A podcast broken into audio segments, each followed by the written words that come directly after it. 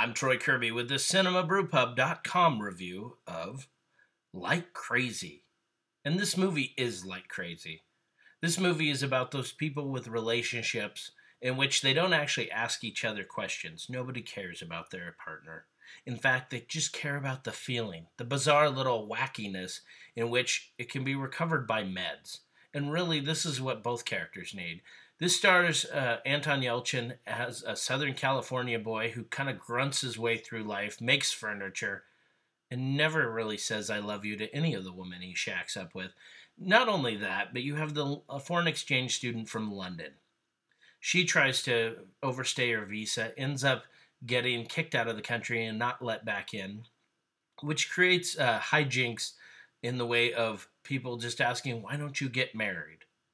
But then again, that would require Anton Yelchin's character to actually say, I love you, which he's not going to do. And while he gets upset that she may have slept with her next door neighbor during the year in which they're apart, he's already been living with another woman, Jennifer Lawrence.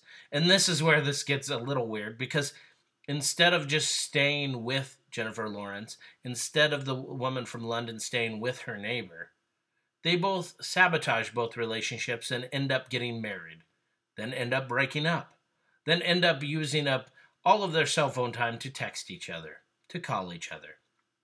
And what this film doesn't show is probably the toll it takes on each of their friends who have to listen to this nonsense. If you've ever had a person uh, friendship with somebody in a relationship like this, you know that it goes downhill and it usually wastes the friend's time because it's one of those no you hang up.